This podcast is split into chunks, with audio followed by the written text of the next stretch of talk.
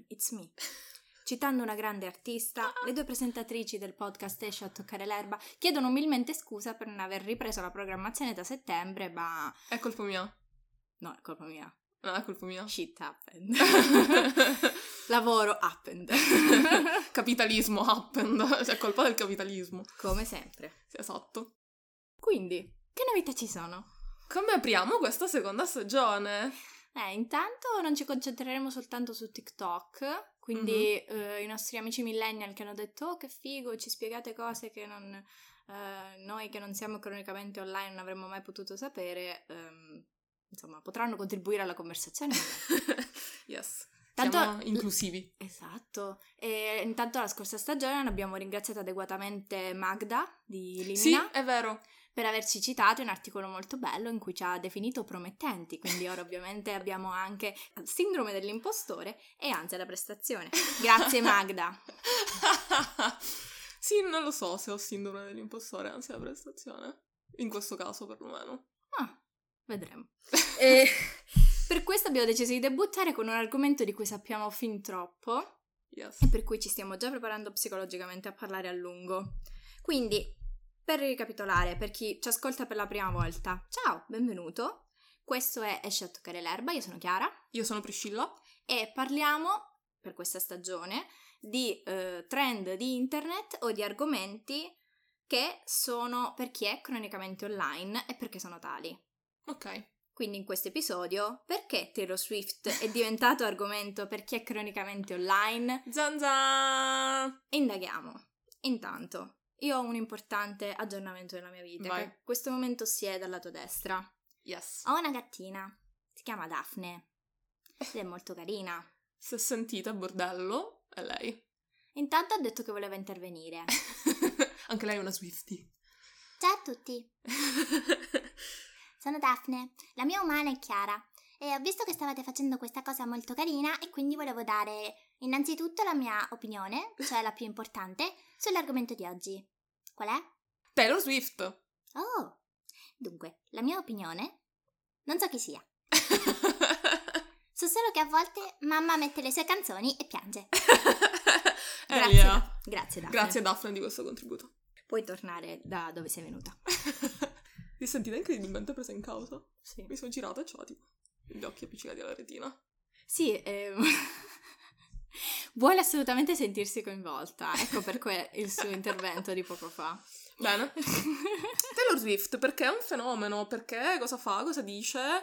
Eh, cosa dice internet di lei? Cosa dice lei di internet? Cosa Intanto succede? adesso è definita the music industry. Sì. Cioè tutto ciò che concerne l'industria musicale fa riferimento a lei. Perché è presto detto, intanto ha una carriera ormai pluridecennale, più o meno di successo, più, più che meno, Mhm. e ehm, ha diversi elementi che hanno costituito il suo successo, pur essendo una, possiamo dirlo, apparentemente blanda Sì. cantante bianca che vuole fare la cantautrice, iniziando col country. Sì, esatto. Cioè, diciamo che la, la- detta così su carta, la parabola Taylor Swift è zero interessante. Esattamente, soprattutto in Italia non viene discusso il suo personaggio nei modi in cui viene affrontato cronicamente online all'estero. Io ho un ex ragazzo che finché non gli avevo cominciato a parlare di Taylor Swift in modo ossessivo, quando ho capito che potevo fare la pazza in sua presenza, Ah. senza essere giudicata, lui mi ha detto chiaramente: Ah, pensavo fosse una modella. Mhm. Quindi è una cantante di successo, il cui successo potrebbe non dipendere interamente dalla musica, ma Sì. da più fattori. Il che la rende anche un grande, lei o chi per lei, un grande genio del marketing. Sì. Sì, no, di- de- della parabola comunicativa, eh, di come è stata comunicata Taylor Swift, di come si comunica Taylor Swift, se ne potrebbe parlare per ore. Esatto. Possiamo parlare cominciando dalla musica in sé, Sì. secondo me. Perché dobbiamo dare un attimo contesto a chi è lei e come è nata. Dunque, lei viene dal Texas. Mhm. Come tante altre cantanti di successo prima di lei, una su tutti, Hilary Duff, che è ugualmente una cantante bianca che è bionda, che ha iniziato la sua carriera in un contesto Disney. Sì. Quello che ha aiutato Taylor Swift a distinguersi però è iniziare in un contesto Disney tenendosene sul confine, Sì. in modo da non essere associata a quell'universo ed essere costretta come una Miley Cyrus a dover attuare strategie dal linguaggio d'impatto Mhm. per distaccarsene Sì. e farsi una carriera propria.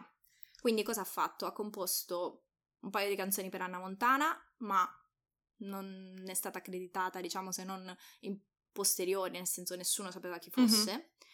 Eh, Ha fatto un cameo nel film di Sì. Anna Montana Vero. con una canzone scritta ovviamente da lei e che più o meno l'ha lanciata insieme al suo album di debutto, Mhm. che era principalmente etichettato come country. Sì. Ora però questa è una cosa abbastanza dibattuta, perché cosa è successo? Io l'ho scoperta con, con Fearless, Ok. ossia il suo secondo album, sophomore album, dicono all'estero, Yes. e, e stavo facendo ascoltare a mia sorella Love Story, Sì. iconica canzone Certo. che l'ha proprio lanciata, credo, e mm, entra mio padre e dice che state ascoltando, ha detto questa nuova cantante, guarda, è country. Mhm. Mio padre, questo non è country, e non capisci niente, Ah. eh, la musica d'oggi, vattene, sei vecchio, yes. povero papà. E aveva ragione, Mm. perché la signorina ha travestito il suo pop per country per un sacco di tempo. E infatti cos'è successo alla prima occasione utile? Red ha completamente cambiato genere, o meglio, l'ha cercato di fare in modo graduale, ma tenendosi Sì, perché Taylor Swift ha degli album di transizione. Esatto. sì, Red, sì. la sua transizione country pop, che poi sì, cioè il pop vero, puro di Taylor Swift va su 1989, cioè Mhm. quella tipo è la fine di un percorso e ha tutto il senso del mondo se ci pensi. Perché lei ha iniziato come cantantina country con i capelli, capelli mossi e gli stivali da cowboy e Sì. i vestitini sbrilluccicosi. Ah. E cioè il suo ingresso al mondo del pop era da aspettarselo. Cioè non è, non è una grossa, non è niente di avanguardistico manco quello. Assolutamente. Eppure però lei ad oggi è considerata un'icona del country perché partecipa a tutti eh, gli awards del country, perché scrive canzoni ancora per altri artisti country, perché ospita sul suo palco artisti country, cioè lei ha traghettato il country verso un'altra direzione completamente rispetto a quelle che sono le caratteristiche del country duro e puro. I fan addirittura hanno organizzato una vera sommossa quando è stata rimossa la sua immagine dal graffito che c'è appunto a Austin in Mhm. Texas con i cantanti country più famosi del- Sì. della nazione. Quindi cioè, è ancora considerata ancorata alle sue origini. Sì, assolutamente sì, ma anche nelle collaborazioni si vede questa cosa, cioè lei- ho l'impressione che lei ci tenga molto a sottolineare Sì. queste origini. Diciamo che forse questo cambiamento eh, può essere associato al modo in cui parla di Dio, oserei dire. ok. Perché eh, ovviamente eh, le prime canzoni ne fanno un riferimento molto da catechismo e poi verso la fine della carriera ha scoperto di avere un clitoride della signorina Ah. E- Ah. E quindi Dio è diventato una metafora per Sì. atti Ma fisici. cioè, è anche una donna adulta, voglio dire, buongiornissimo. È la stessa cosa che ha fatto con l'alcol. Assolutamente, alla fine. è vero. Quando ho riflettuto sulla carriera di Taylor Swift, mi è venuto naturale fare un parallelismo con eh, un'altra cantante che ho seguito Mhm. a lungo quando ero piccola, Avril Lavigne. Ok. Il suo debutto è stato fortemente intrecciato alla categoria punk Sì. per qualche motivo, anche se ovviamente era una versione pop, era un, un alanismo reset. Sì, no, era una versione digeribile per le ragazzine del punk. Esatto, e anche lei ha iniziato giovanissima e comunque veniva venduta come una ragazza che scriveva le sue canzoni, Sì. pur essendo ovviamente eh, canzoni con una lunga cri- lista di credits, quindi Sì, ovviamente non sì. poteva essere solo lei a incidere Certo, però è un altro tipo di cosa. Esatto. Cioè, se tu non vuoi nascere come pop star, fai questa cosa e dici, ehi, io scrivo le canzoni, faccio pop punk, scrivo le canzoni, faccio pop country, scrivo le canzoni. Esatto, e poi che è successo per entrambe al terzo album, voilà, Sì. cambio di genere. Anche se sono- purtroppo ho l'impressione che il team di Avril Lavigne non sia stato bravo quanto quello di Taylor Swift. E io credo sia anche un problema di Avril Lavigne, non Mm. solo perché è di origini canadesi, Mhm. ma anche perché credo avesse un network di base non tanto supportive come quello di Ok. Taylor Swift. Secondo me, ehm, visto anche quello che è emerso ultimamente, ossia che allegedly il padre abbia acquistato le prime 20.000 copie del suo album di debutto Mhm. o che in generale la madre sia una sorta di momager Sì, tipo Kris sì. Jenner in modo molto meno diabolico. Certo. Perché per, a livello di satanismo basta Taylor Swift stessa, non c'è Sì, bisogno tanto, di altri. tanto illuminati qua, stiamo- ci stiamo arrivando perché a livello di concetto le cospirazioni sono molto legate a Taylor Swift. Quindi, a livello di musica, ehm, dunque i testi appunto hanno avuto questo Swift. Sorry, Shut non up. lo farò mai. Eh, però a livello di musica in senso stretto è sempre ehm, stato appunto anche lì molto safe Mhm, il suo approccio. sì. Eh, infatti si è fatta aiutare da produttori che lei stessa ha selezionato. Jack Mhm. Antonoff è, stato, è diventato un suo collaboratore fisso, produttore, eh, il secondo con cui ha collaborato per Folklore, come si chiama? Aaron Dessner dei The National. bravo anche lui, che è quello che, gli ha da- che le ha permesso di avere un'impronta in seguito più indie. Questo perché? Perché a differenza degli altri artisti durante il lockdown, lei senza presentazione, strategia, alcuna- alcun accorgimento Mhm. di lancio, eh, ha fatto uscire dal nulla due album Sì. nel giro di sei mesi. Allora, cioè, una cosa che dobbiamo dire è che Taylor Swift è un genio. Cioè, nel senso, quello che volete. Mhm. scu- cioè, eh, operazione di comunicazione gigante, perché, cioè, post 1989, post tutto quello che è successo tra Sì. il 2015 e il 2016, chiunque l'avrebbe data per andata. Poi è tornata con un album che era una baracconata, che io amo molto, che è Reputation, però è una baracconata. Ovviamente. Dopo la baracconata Reputation è uscita la baracconata Lover, che era Sì. l'opposto, ma era allo stesso modo una baracconata. Cioè, ci vuole un certo impegno, un cer- una certa intelligenza a vendersi in quel modo, a raccontarsi in quel modo e a riuscire a cambiare genere, pur restando comunque nello stesso emisfero. Perché alla Sì, fine, decisamente. Avvalendosi di collaboratori che ti portano dove vuoi tu Mhm. e continuare a essere Taylor Swift.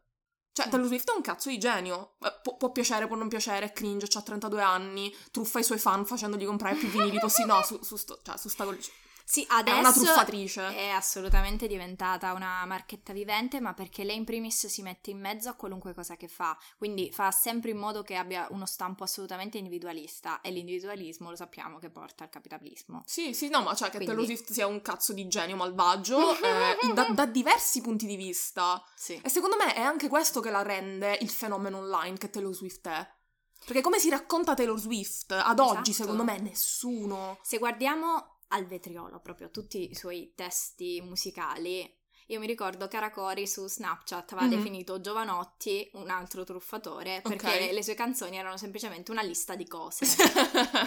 Taylor Swift per molte canzoni fa quello, Sì. però lo fa appunto in un modo che ehm, la persona standard, a prescindere dal- dalla sua provenienza sociale, Sì. storica, culturale, possa riconoscercisi e allo stesso tempo che cosa fa il genio del marketing?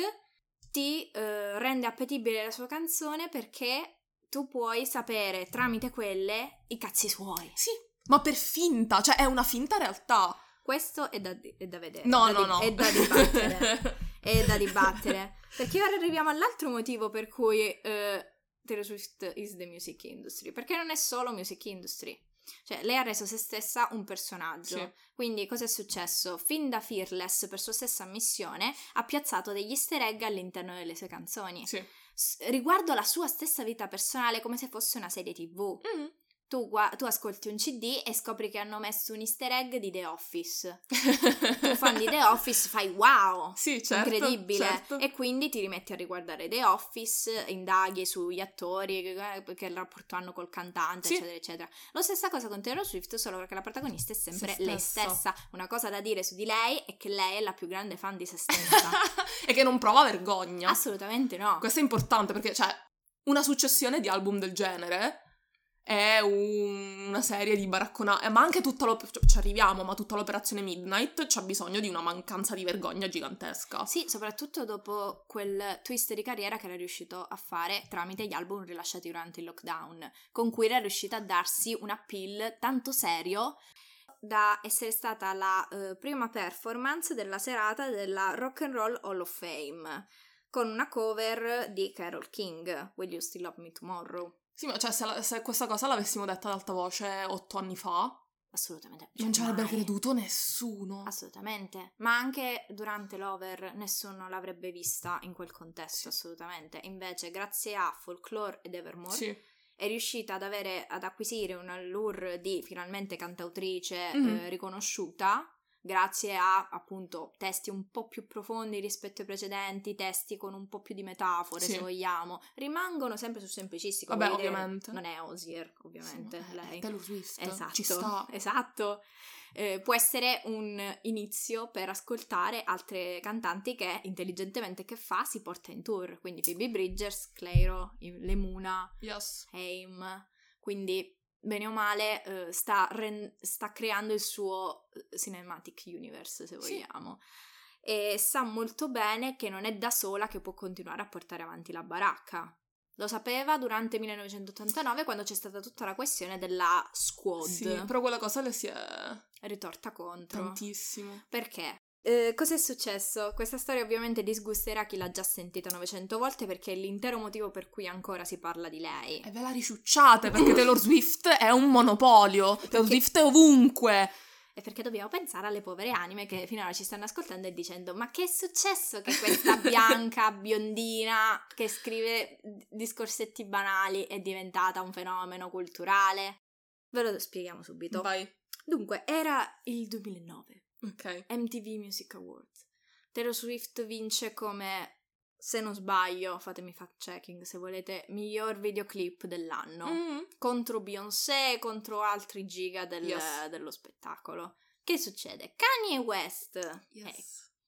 bambini urlano, folle corrono disperate al suo nome, sale sul palco durante il suo discorso di ringraziamento Sì. e di accettazione del premio, eh, le ruba il microfono e dice eh, in sostanza che non se lo meritava e che se lo meritava Beyoncé Yes. con Beyoncé, che è la Virgo Queen che amiamo, Meno male che non l'ho detto io. che non reagisce. No, infatti. Perché sennò sembrava che stavo cercando di portare al mio mulino, però pensavo. Prego, you're welcome. e, e con Beyoncé che giustamente rimane impassibile e anzi, quando poi successivamente Sì. durante la serata vince eh, un altro premio, Sì, ne approfitto, esatto, per chiamare Taylor Swift che nel frattempo era nel backstage per prepararsi alla esibizione Mhm, che mhm. avrebbe dovuto fare da lì a poco, eh, per permetterle di fare il discorso di ringraziamento che non aveva fatto precedentemente. Yes. Ora, Taylor Swift però è una sagittario. Quindi Questo ha portato questo a delle portato- conseguenze che nessuno poteva aspettarsi e che continuiamo a subire dieci anni dopo. Qui puoi mettere Simone, il nostro produttore, sempre presente, puoi mettere la musichetta di Life is Strange. This action will have consequences.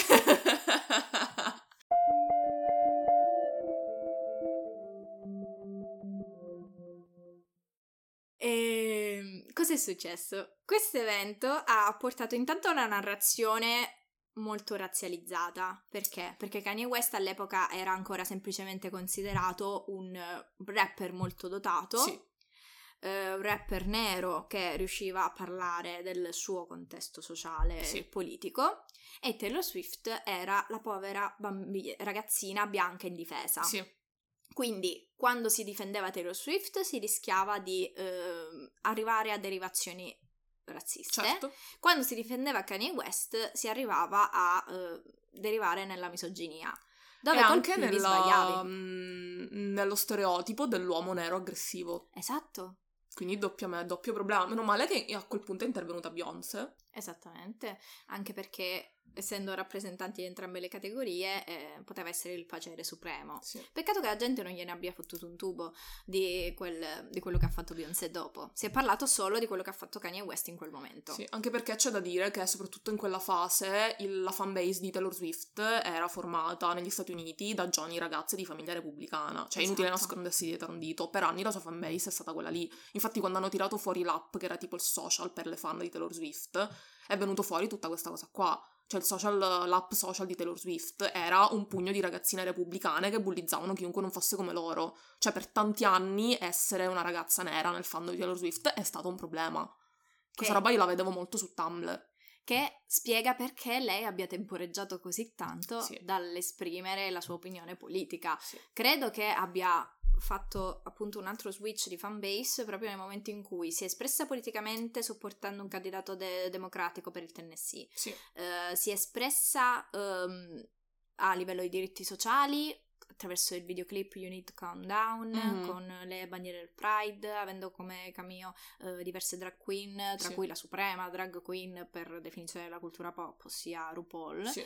ehm, facendo riferimento ovviamente al programma RuPaul's Drag Certo. Race eh, nello stesso videoclip, eh, dipingen- facendosi, diciamo, mettendosi una parrucca con i colori della Bi Flag. Sì, no, quella, ma per questo dire. dico che l'operazione comunicazione Taylor Swift è stata incredibilmente abile. Mm. Perché tra Reputation e Lover l'immagine del grande pubblico, cioè Taylor Swift per il grande pubblico è cambiata davanti ai nostri occhi. Esatto. Con una serie di operazioni, c'è stato anche il documentario eh, in cui si vede tutta la sua difficoltà finalmente a schierarsi perché gli avevano detto ah guarda è possibile che Donald Trump eh, twitti contro di te. Suo padre era quello che insisteva per non farla esporre. Almeno per questo è dire. quello che hanno voluto far Sì, vedere. certo, perché ma per convenientemente cosa ha fatto? Ha detto, pa, te sei sacrificabile, hai divorziato la mia mamma, di te Sì. non mi interessa più niente, non ti devo più alcun assegno mensile, quindi diventerà il capro espiatorio perché io, povera ragazza bianca, non ho potuto esprimermi politicamente per tutto questo periodo. Per questo è un genio.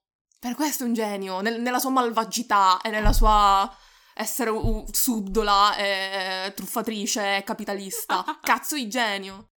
Quindi che cosa è successo? Che la narrazione l'ha cominciato a vedere in chiave vittima. Sì. un ruolo in cui lei si è trovata fin troppo a suo agio e che ha mantenuto per anni e anni ancora adesso, se vogliamo rifletterci Sì, appieno, voglio. nonostante le derivazioni girl power degli ultimi tempi. Quindi che cosa, che cosa è successo? Che ci hanno fatto anche un articolo che ovviamente, come tutto, metteremo eh, le fonti nel box eh, Sì. di descrizione ovviamente dell'episodio, ma eh, un articolo in cui ehm, lei appunto ha weaponized la sua, il suo vittimismo Mhm. il suo essere vittima per riuscire ad avere consenso, per riuscire ad avere il più largo consenso possibile. Sì. Quindi, come l'ha sfruttato in ultima analisi sui social? Perché stiamo cronicamente online aspettando un suo update. Le ha fatto una cosa che ai tempi nessuno faceva, in- almeno del suo livello di fama. Sì. Ora, eh, Miley Cyrus, Demi Lovato, Selena Gomez avevano il loro canale YouTube, Mhm. se ricordiamo. Sì. Lei invece era su MySpace Mhm. a parlare male di Joe Jonas, il suo fidanzatino di Fearless. chi non ha fatto questa cosa nella sua vita? Eh, eh, footprint. Uno deve veramente cominciare a preoccuparsi di quello che lascia sui social perché non viene cancellato niente. Eh, la vita. Ed è nostro dovere ricordare, eh, appuntarci tutto perché Certo la- che MySpace ci ha dato tanto. Pen- Poi, penso alle foto prima di implodere, di dici? Od- MySpace ci ha dato veramente tanto. Grazie MySpace. Il tuo tempo su questa terra è stato breve ma intenso. Rip. Comunque è stato molto iconico il video che lei aveva pubblicato su MySpace con, all'epoca le facevano tutte, le bambole dei personaggi famosi. Sì. Le aveva, per dire che è la prima fan di se stessa, una sua Barbie e una Barbie di Joe Jonas. Mhm. E praticamente rivolgendosi alla sua Barbie delle sue sembianze gli dice stai lontana da lui. Questo eh, ovviamente l'ha resa incredibilmente relatable, popolare. Che cosa ha fatto poi? Quando tutti hanno cominciato a trasferirsi e a vomitare, almeno parliamo sempre de, diciamo, le star del periodo Sì. del suo livello, Sì. a eh, cominciare a vomitare le loro opinioni su Twitter, lei che ha fatto? Ok Twitter, sì, se l'è scritta, Mhm. ma si è iscritta anche a Tumblr, dove non stava nessuno. E c'è rimasta fino a tardi su Tumblr. Assolutamente.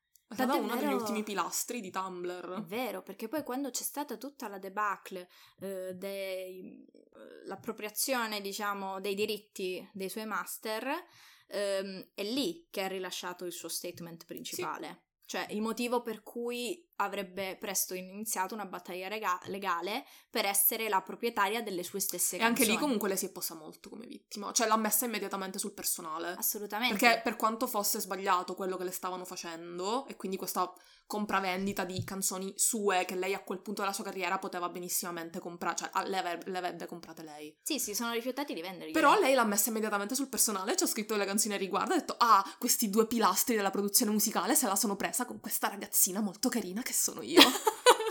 Taylor Swift ha questa cosa qua, prima lo accetti, prima ci fai pace. Sì, una cosa che però ha aiutato tanto in quel periodo è che le persone hanno cominciato ad acculturarsi su come funzionava l'industria proprio nel- nei suoi antra- anfratti più oscuri. Sì. Ossia che in realtà Cioè, non è che lei, eh, perché è dolce e carina e poverina, non le hanno voluto vendere eh, Certo. i diritti. È che nessun artista, a quanto pare, ha i diritti delle sue canzoni. Mhm. A meno che non, appunto, interpelli i migliori avvocati del mondo. Sì. È molto difficile che li abbia in suo possesso. Mhm.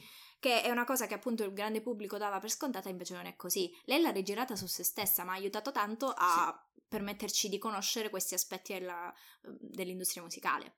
Quindi che cosa è successo? Appunto, ha rilasciato questo statement su Tumblr, ha cominciato a far parte della cultura memica di Tumblr, Mhm. che è quella che poi ha eh, dato grande influenza sia su Twitter sia su TikTok adesso. Certo, ha voglia. Ma mi ricordo che addirittura lei quando ha lanciato Reputation e Lover ha fatto dei, lis- dei secret party per far ascoltare in anteprima l'album a un gruppo di suoi fan Mhm. nelle sue diverse case. Mhm. Cioè tipo ne ha fatto uno a Londra, uno a New York, non mi ricordo. E lei i fan li, li sceglieva su Tumblr. Sì, lei è molto cosciente del fatto che sono i suoi fan ad essere i primi a mm, sostenerla e quindi a differenza di altri artisti che lasciano che siano terze parti a occuparsi di quell'aspetto Mhm. del marketing, eh, si mette o finge di mettersi in primo Sì, piano. no, però ovviamente la strategia non la fa lei. Esatto, Cioè, quello che però- viene diffuso, diciamo, come rumor è che sia la madre stessa durante i concerti a selezionare le fan mhm. per incontrare nel backstage dello Swift. Poi in realtà c'è questa entità di cui non ho mai capito davvero la natura, che si chiama Taylor Nation, Mhm. che è tipo un... Credo sia, sia il,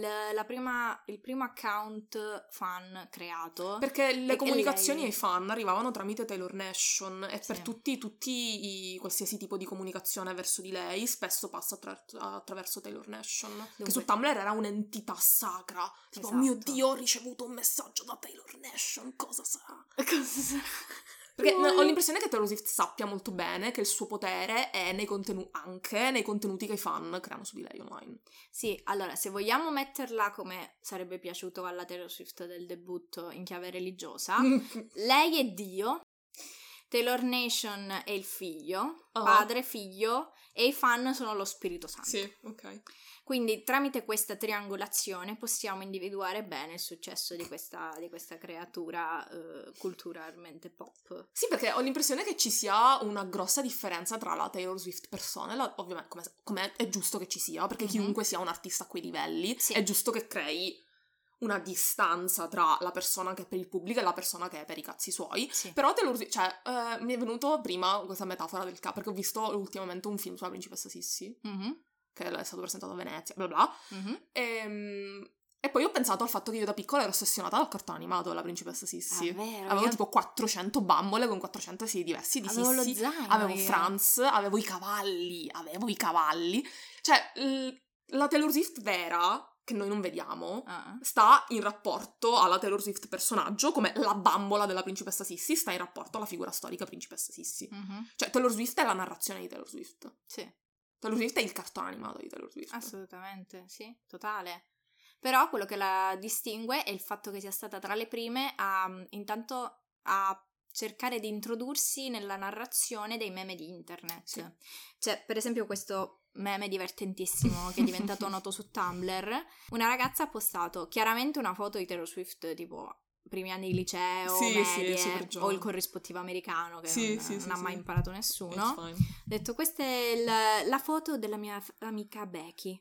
Lei una volta era felice, era una ragazza popolare, finché una notte non ha eh, inalato della marijuana a una festa. È morta istantaneamente. Per favore, non fatevi di marijuana. È la droga più pericolosa che ci sia là fuori. Per favore, non finite come Becky. Qualcuno risponde, sono abbastanza sicura che siate Swift. Risponde, no, it's Becky. Che bei tempi Tumblr, Que- quella roba lì poteva venire fuori solo su Tumblr, cioè un tipo di post del genere Ma che ha fatto quel genio di Taylor Swift? Si è messo una t-shirt con scritto no, it's Becky. Chi altri? Ma questo per dire, cioè Taylor Swift ti guarda. Oh Gesù! Nel privato del tuo account su Tumblr, Taylor Swift ti guarda. È quella scena del grande Gatsby Sì. con gli occhi blu che ti seguono ovunque tu vada e Taylor Swift. Però anche noi abbiamo gli occhi su di lei, Sì. anche se cerca costantemente di cambiare la narrazione in un gioco di leve e specchi Sì. che eh, pensa di gestire lei. Perché cosa, qual è l'altro elemento che ha aiutato eh, la sua ascesa verso la fama che ha adesso? Le cospirazioni. Mhm. Non parliamo di Illuminati, ovviamente. Parliamo del fatto che, appunto, aggiungendo gli easter egg sulla sua stessa vita personale alle sue canzoni, noi potremmo, in teoria, costruire un quadro, una timeline mm-hmm. delle sue relazioni te- sentimentali sì. pubbliche. Nel dettaglio quelle che ha deciso di rendere pubbliche e che sono diventate pubbliche tramite le paparazzate. Sì. Che sappiamo possono essere staged o meno. Mm, quindi davvero? Pure, quindi tutto quello che diciamo può essere o una bella storiella o, uh, qualco, o una storia accurata. No, no, no, una, okay, una storiella, sì. ossia un'operazione di marketing, okay. oppure uh, fa, il cuore di Taylor Swift sulla pagina direttamente. Sì, che la renderebbe ancora incredibilmente ehm, coi piedi per terra, ma noi sappiamo che lei non li ha, quindi... Quindi che cosa sta succedendo? Che più gli anni passano, più lei nelle sue canzoni contraddice questa stessa timeline. Quindi che cosa succede? Sta costruendo un suo what if, degli spin-off della serie originale? Sì, ma perché Taylor Swift pensa un sacco a se stessa. Taylor Swift ha una stanzina segreta a casa sua con tutte le sue paparazzate zoomate e quando non sa cosa scrivere entra lì dentro e dice mm, quella volta con uh, Harry Styles avevo un cappellino di questa forma e di questo colore, fammelo mettere in una canzone 15 anni dopo, così qual- perché tanto qualche, qualche folle su internet che fa il collegamento esatto. c'è. Esatto, sono tutti in realtà i folli su internet, perché i suoi fan cosa hanno fatto? Hanno alimentato la sua fama eh, analizzando nel dettaglio più insignificante ogni testo e ogni paparazzata, indagando anche quello che indossava. Sì. Quello che indossava, dove era, in che giorno. Eh, e lei si premura di alimentare queste cospirazioni inserendo specifiche date nelle canzoni, specifici colori, specifici capi È un, è un cane che si morde la coda. Cioè, lei alimenta questa cosa, i fan alimentano. Cioè, è un, un giochino di loop e di. cioè, una strada a due sensi di circolazione. Più direi... tu dai da mangiare ai tuoi fan, più i tuoi fan creano contenuti, più tu diventi questa cosa e più continui. E lei lo sa perfettamente. Certo. Io direi che possiamo raccontare perché appunto ancora non è, uh, f- cioè, non è all'interno del suo cinematic universe quello che è il concetto di sciarpa nella canzone All Too Well. che cazzo. Cioè, Ti lancio la palla, ma ti rendi conto? Eh, cioè, ci sono queste paparazzate ehm, di... Ehm, Taylor Swift con Jay Gillenall nell'anno del Signore, non mi ricordo. Che ha frequentato, sì, intorno al 2010. Sì, comunque. perché poi un- una delle caratteristiche delle frequentazioni più pubblicizzate di Taylor Swift è che sono brevi e commoventi. Sì. E incredibilmente paparazzate. Sì, poi la timeline è sempre un po' wibbly wobbly perché o sono tre mesi o sono tre anni di relazione segreta, non si capisce. Sì, ma anche cioè, il modo in cui queste relazioni tipo si avvicendano è molto molto... Perché nel senso, da quello che sappiamo noi eh, quante paparazzate abbiamo di Taylor Swift Jake Gyllenhaal? Poche, molto poche. Tre. E in una di queste paparazzate lei ha questa cazzo di sciarpa rossa che poi diventerà... No, cioè... blu, era.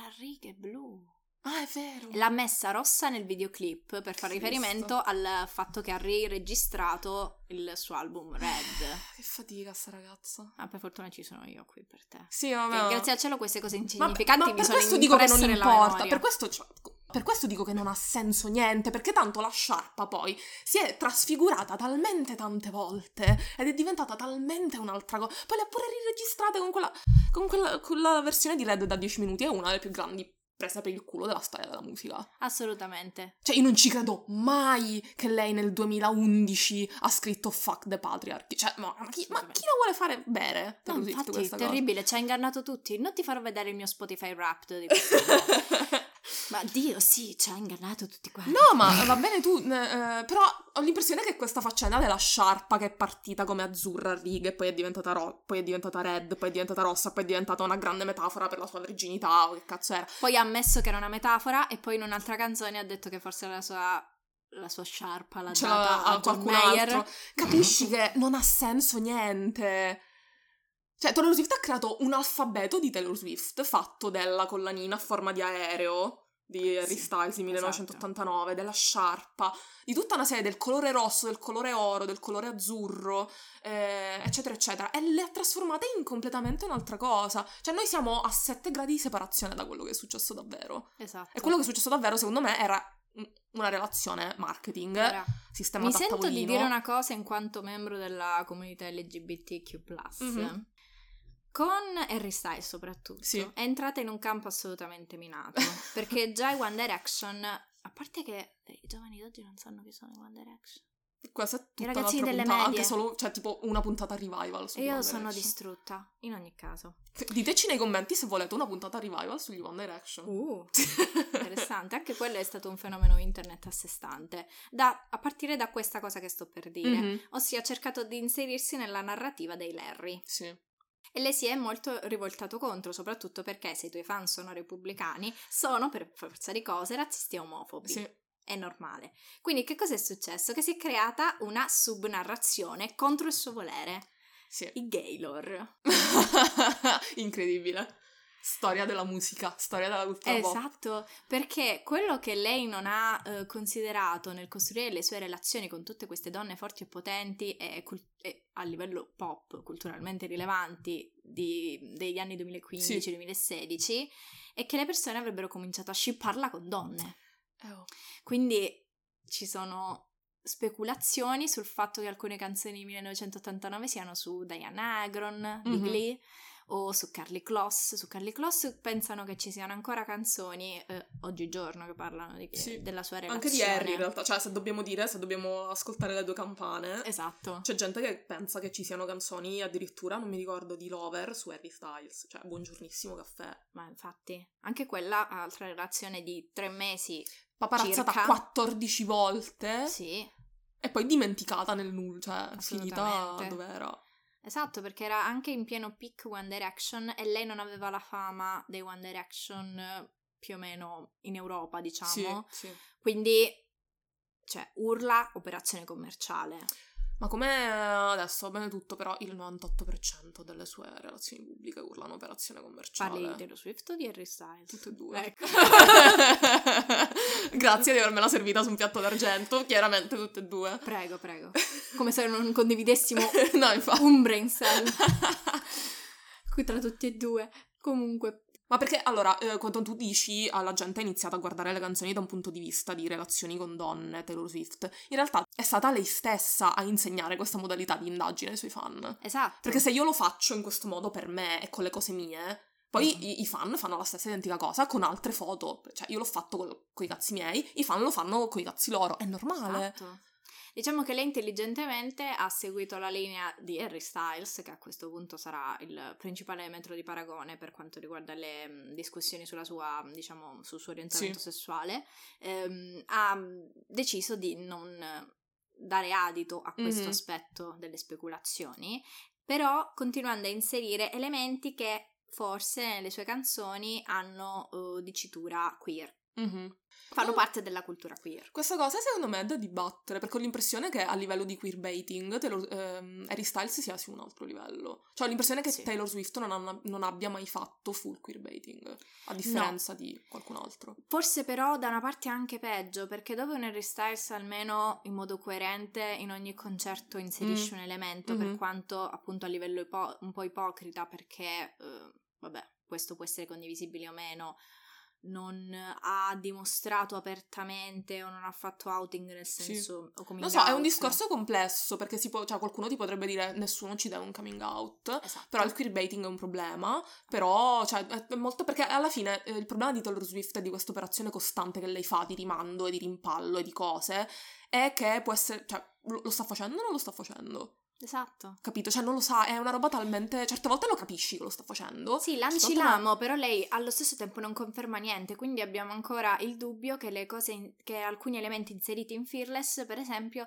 non siano confermati come eh, pensiamo. Il fatto è che se lanci l'amo peschi quello che peschi. Cioè, Esatto, è una cosa che non lei si sta cazzi tuoi. accorgendo adesso che questo gioco sta durando anche un po' troppo, che anche solo questa puntata del podcast mostra incredibilmente quanto abbiamo bisogno di riuscire a toccare l'erba quando si parla di Taylor Swift, perché rischiamo di entrare appunto in un buco nero senza Sì. fine, È parlando difficile. di cose che non sono non sappiamo se sono reali o meno, perché quello che fa lei è, eh, attraverso le sue canzoni, attraverso le paparazzate, attraverso gli easter egg, costruire la sua narrazione, cambiarla quando le si necessita per strategie di marketing, cambiarla quando non le piace quello Mhm. che sta ricevendo dai fan, o eh, adattarsi ehm, o mm, come dire, ehm, stuzzicarci Sì. con riferimenti quando non si sta parlando abbastanza di lei vuole tornare lì al il confine tra realtà e gioco e creazione e linea temporale è molto molto labile, è molto interessante da questo punto di vista, incredibilmente interessante Sì, il problema è che ha messo se stessa in mezzo. Per quanto po- tu possa fare una differenziazione tra persona e personaggio, e io non la voglio fare sinceramente perché è quello che ci ha portato a difendere Sì, Polanski, a- sì, no, è molto arrivando a esempi molto sì. estremi ovviamente. Mhm.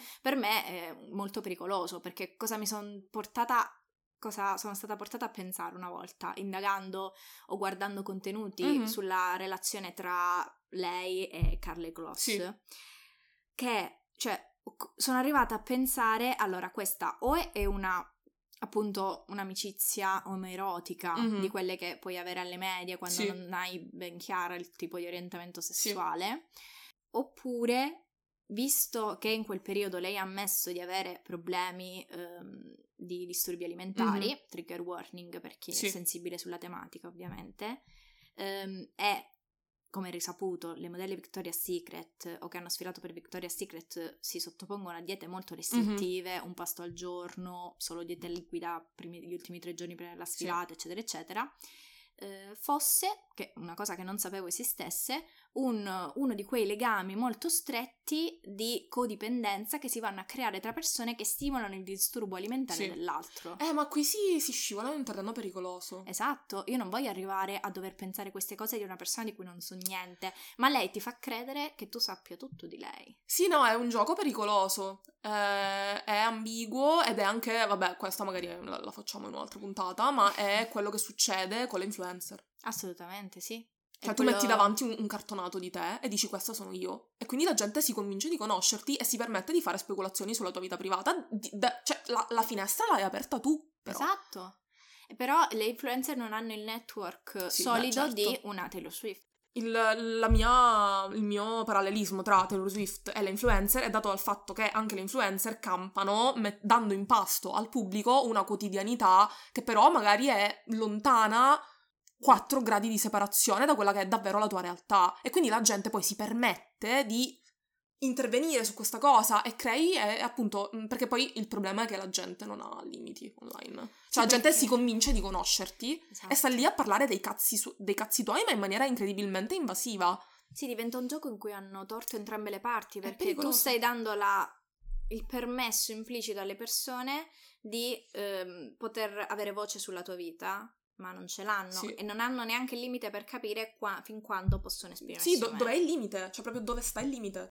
Quindi cosa vogliamo fare? Vogliamo concludere questa puntata o vogliamo continuare a ciarlare? Se, si potrebbe anche fare, però un ultimo accenno forse lo potremmo fare sul suo tentativo di rebranding durante la quarantena. Sì, Folklore ed Evermore hanno avuto il successo che hanno avuto soprattutto Folklore, che Mhm. Evermore lo tratta come una sorellina minore di mezzo. non ho capito mai perché. A me piace di più. Secondo me perché è molto più vulnerabile lì. Ci sono molte co- cose molto più personali sul periodo in cui è stata buttata giù. Perché Mm. quello che è successo con Kanye West è che la storia è stata ripescata in un secondo momento Sì. da quando si è messo con Kim Kardashian, che sappiamo essere un altro genio del male. Sì, sì, è vero. Quindi cosa è successo? Che ehm, hanno costruito una- un video di una telefonata in cui Kanye West avrebbe dovuto chiedere a Taylor Swift il permesso di chiamarla eh, Bitch Sì. nella canzone e dire che l'ha resa famosa. Sì. La canzone credo si chiami proprio Famous di Kanye Mhm. West. In un videoclip in cui tra l'altro ci sono eh, manichini nudi di Kim Kardashian e Taylor Swift e, Rihanna e Chris Rihanna. Brown messi Sì. accanto tra l'altro. Esatto, adesso. l'ex Amber Rose di Sì. Kanye West, eh, ci sono un sacco di, a questo punto, cause in tribunale sulla questione, ma quello che è successo è che hanno ritagliato la telefonata in modo da far sembrare che Taylor Swift stesse dando il consenso, proprio forse perché in quel periodo cercava di... ehm, togliersi l'allure di vittima, ma Sì. cercare di essere una donna con potere e quindi di eh, sembrare superiore. Ho detto sì, è acqua passata quando mi hai rubato il microfono, figurati. Mhm. Ehm, e invece a quanto pare lei non aveva dato il consenso a quello, ma a un altro verso. Quello però che è successo in quel momento è che le persone non hanno fatto fact checking di questo. Questo è successo in tribunale almeno 5 anni dopo, 3 anni dopo Mhm. forse. Quello che è successo nell'immediato è che Kim, Tar- Kim Kardashian ha pubblicato su Twitter delle emoji del serpente e quindi a quel punto lei ha ricevuto tanto odio che per 9 mesi è diventata irraggiungibile e si è chiusa in casa. Quando la trasportavano nel baule. Oddio, quando c'è questo r- rumor che a quanto pare a un certo punto per passare da un luogo all'altro si è chiusa in una valigia. Io spero per il suo chiropratico che non sia... Oddio, spero per il suo chi- chiropratico che sia vero perché chissà Sì, che soldi che gli ha ci pagato la laurea dei figli. Eh, no, perché tra l'altro Kim Kardashian è stata incredibilmente abile perché in quel momento eh, si era creata un po' di polemichetta sulla squad di Taylor Swift, Esatto. tutta fatta da donne molto belle. Sì, molto era un famose, molto terreno pieno di benzina che aspettava Sì, una miccia. Sì, e la miccia è stata Kim Kardashian. Esatto. Solo che poi, appunto, come l'ha girata la narrativa in suo favore, riappropriandosi del simbolo del serpente, e anche qui in realtà prendendo molto esempio dalle storie di movimenti civili, se vogliamo. Eh, ma, Perché te, ma cioè, eh, prima Che- torniamo Swift. è un genio, certo. Un genio malefico. Eh, eh, guarda, se uno fa un gioco alcolico, su quante volte diciamo Taylor Swift o diciamo genio malefico, in questo in Muore. questo- sì. Te etilico. responsabilmente. Gesù. E poi ecco cosa è successo: che in realtà in quei nove mesi chiuso in casa non era completamente da sola e ha iniziato per la prima volta una relazione di cui non, si è sen- non ha sentito l'esigenza di sputtanare ogni singolo dettaglio su ogni canale a sua disposizione. Sì, non nell'immediato. però, Quindi eh. per la prima volta, a parte che dura da almeno sei anni questa relazione, Eh, 2000... in teoria, 2000... Perché Reputation è uscito nel 2017, sì. Quindi duemi- e anche lì c'è una tempistica, una linea del tempo un po', come hai detto tu Sì, prima, wobbly wobbly. Esatto, perché nonostante Reputation sia il- l'album con le... eh, come dire, con l'estetica più dark eh, Mhm. rispetto a un lover, Yes. è il primo ad essere quello con le canzoni più romantiche e il secondo quelle con le canzoni più tristi. Tant'è Sì. vero che a un certo punto lei ha smesso di vestirsi di abiti pastello durante la promozione di Lover e si è, vesti- ha cominciato a vestirsi di nero. Mhm. Eh, un esempio è l'esibizione a Saturday Night Live in cui ha cantato uno dei singoli eh, False God Mhm. vestita appunto con un completo nero invece del solito Sì. eh, della solita tutina di glitter e Yes. frange che metteva Che solitamente. buona, tra l'altro, possiamo, non abbiamo detto quanto buona Taylor Swift in Lascia- un'ora di Lascia podcast. stare, io ci Cioè, Lavigne mi perché sembra ho un ridicolo. problema con le bionde. io. cioè, mi sembra assurdo che non abbiamo detto neanche un secondo quanto cazzo buona Taylor Swift. Bene, eh, prendiamo questo secondo per riconoscere quanto è Swift. un minuto di Un silenzio. minuto di sil- sì, silenzio. eh, nel- Ritagliamo giustamente un minuto del- di questa puntata e a enorme. contemplare. a contemplare la bellezza di Taylor Yes. Swift. Ma ecco, eh, si è riappropriata l'immagine del serpente scrivendo quest'album estremamente romantico in cui co- la gente ha cominciato a intuire che ci fosse una relazione di cui stranamente non sapeva nulla. Yes. E quindi, proprio per eh, controparte rispetto alle relazioni precedenti, hanno cominciato a dargli credibilità. A darle credibilità nel senso che, ah, quindi è una relazione vera, in cui non finisce semplicemente paparazzata in giro, soprattutto perché è stata successiva a tutta quella operazione con Tom Hiddleston. Priscilla ride, perché io ho un Prefe, problema con questa Prefe, cosa. incredibilmente, cioè se lo sa, allora, se la prendi sul serio ha un sacco di problemi. Sì, Se, se la uno prendi su tutti che lui è mio marito. se la pre- eh, lei è tua moglie, questo è un problema. Eh, no, cioè, ehm, se la prendi dal punto di vista del- de- della comunicazione, fa straspaccare, cioè sono andati a Roma, sono andati sulla spiaggia ad abbracciarsi sui sassi, non vuol Mm. dire un cazzo ridicola, fa Ma in- spaccare. con 30 gradi Amo. ai fori imperiali, io ci sono stata Lei con ad agosto. gialla. Esatto, io sono stata-. Io sono stata ad agosto ai fori imperiali. Lei con la gonnellina, lui col completo, camicia, cravatta. Io non so come c'è, non è morto sul Ma collo. tra l'altro incredibile mood, tipo prof di lettere studentessa. Mhm.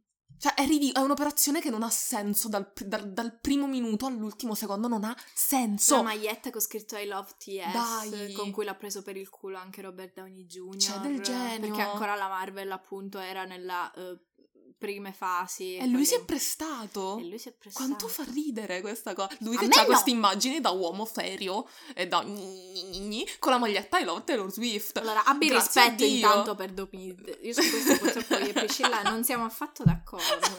L'unica co- è l'unica cosa di questo episodio su cui probabilmente litigheremo. Ma eh, ecco, no, non sono d'accordo perché ero fan di Tom Hiddleston e quando ho visto le immagini del Met in cui ballavano insieme ho detto Dio ti prego non, far, non farlo finire nelle grinfie di Taylor Swift. E invece sì. Eh, però, cioè, le grinfie, certo, però lui, lui ci ha messo tutte e due le scarpe. Cioè, so. nessuno gli ha puntato una pistola alla testa. Le cose si fanno in due. Le Guarda. operazioni di marketing si fanno in due. È stata l'estate peggiore della mia vita. Ma andando avanti, Ogni volta che se ne parla io devo tirare fuori le foto. che metteremo sempre in descrizione per mia somma gioia. Le foto tipo di loro al tavolo, in cui lui tipo le prende la mano e le bacia la mano. Impazzisco. Impazzisco. Beh, è inglese. È bellissimo. Tutto meraviglioso.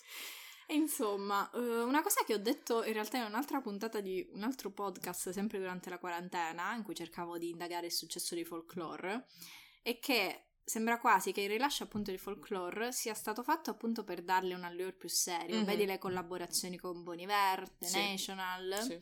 È stato anche per mostrare che poteva essere più vulnerabile e Mhm. mostrare un po' di più i suoi mh, giochi di narrazioni da cantautrice. Infatti non parla per, per una volta di se stessa, Sì. ma costruisce un micro universo con tre personaggi. Questa roba è molto interessante dal punto di vista della narrazione nella Esatto. produzione di Taylor Swift. Perché a quel punto, quando è uscito Folklore, aveva la reputation e il lover adatto per essere presa sul serio per farlo. Perché non si parlava più della sua reputazione e dell'amante del momento. Sì, no, il discorso l'ha chiuso lei. E poi ha rovinato tutto con Midnight.